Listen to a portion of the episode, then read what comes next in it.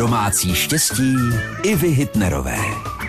V zimním období nás mohou trápit nejen virózy, ale častěji se objevují také bolesti kloubů a zad. Nemusíte hned hledat pomoc v lékárně, ale zkusit to můžete nejdříve doma v kuchyni. Takový křenový obklad je na klouby výborný. Nastrouhejte čtvrt kila brambor, vymačkejte z nich vodu a smíchejte ji s pěti lžícemi nastrouhaného křenu.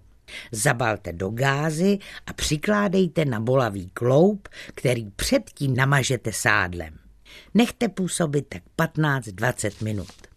Použít můžete i zázvor. Na revma je totiž dobré pít zázvorový čaj. Stačí kousek nastrouhat a zalít vroucí vodou. Po deseti minutách je tak připraven protizánětlivý čaj.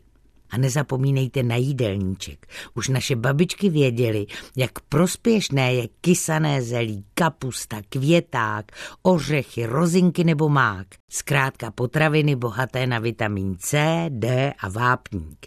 Tak ať vás klouby nebolí, vaše Iva Hitnerová.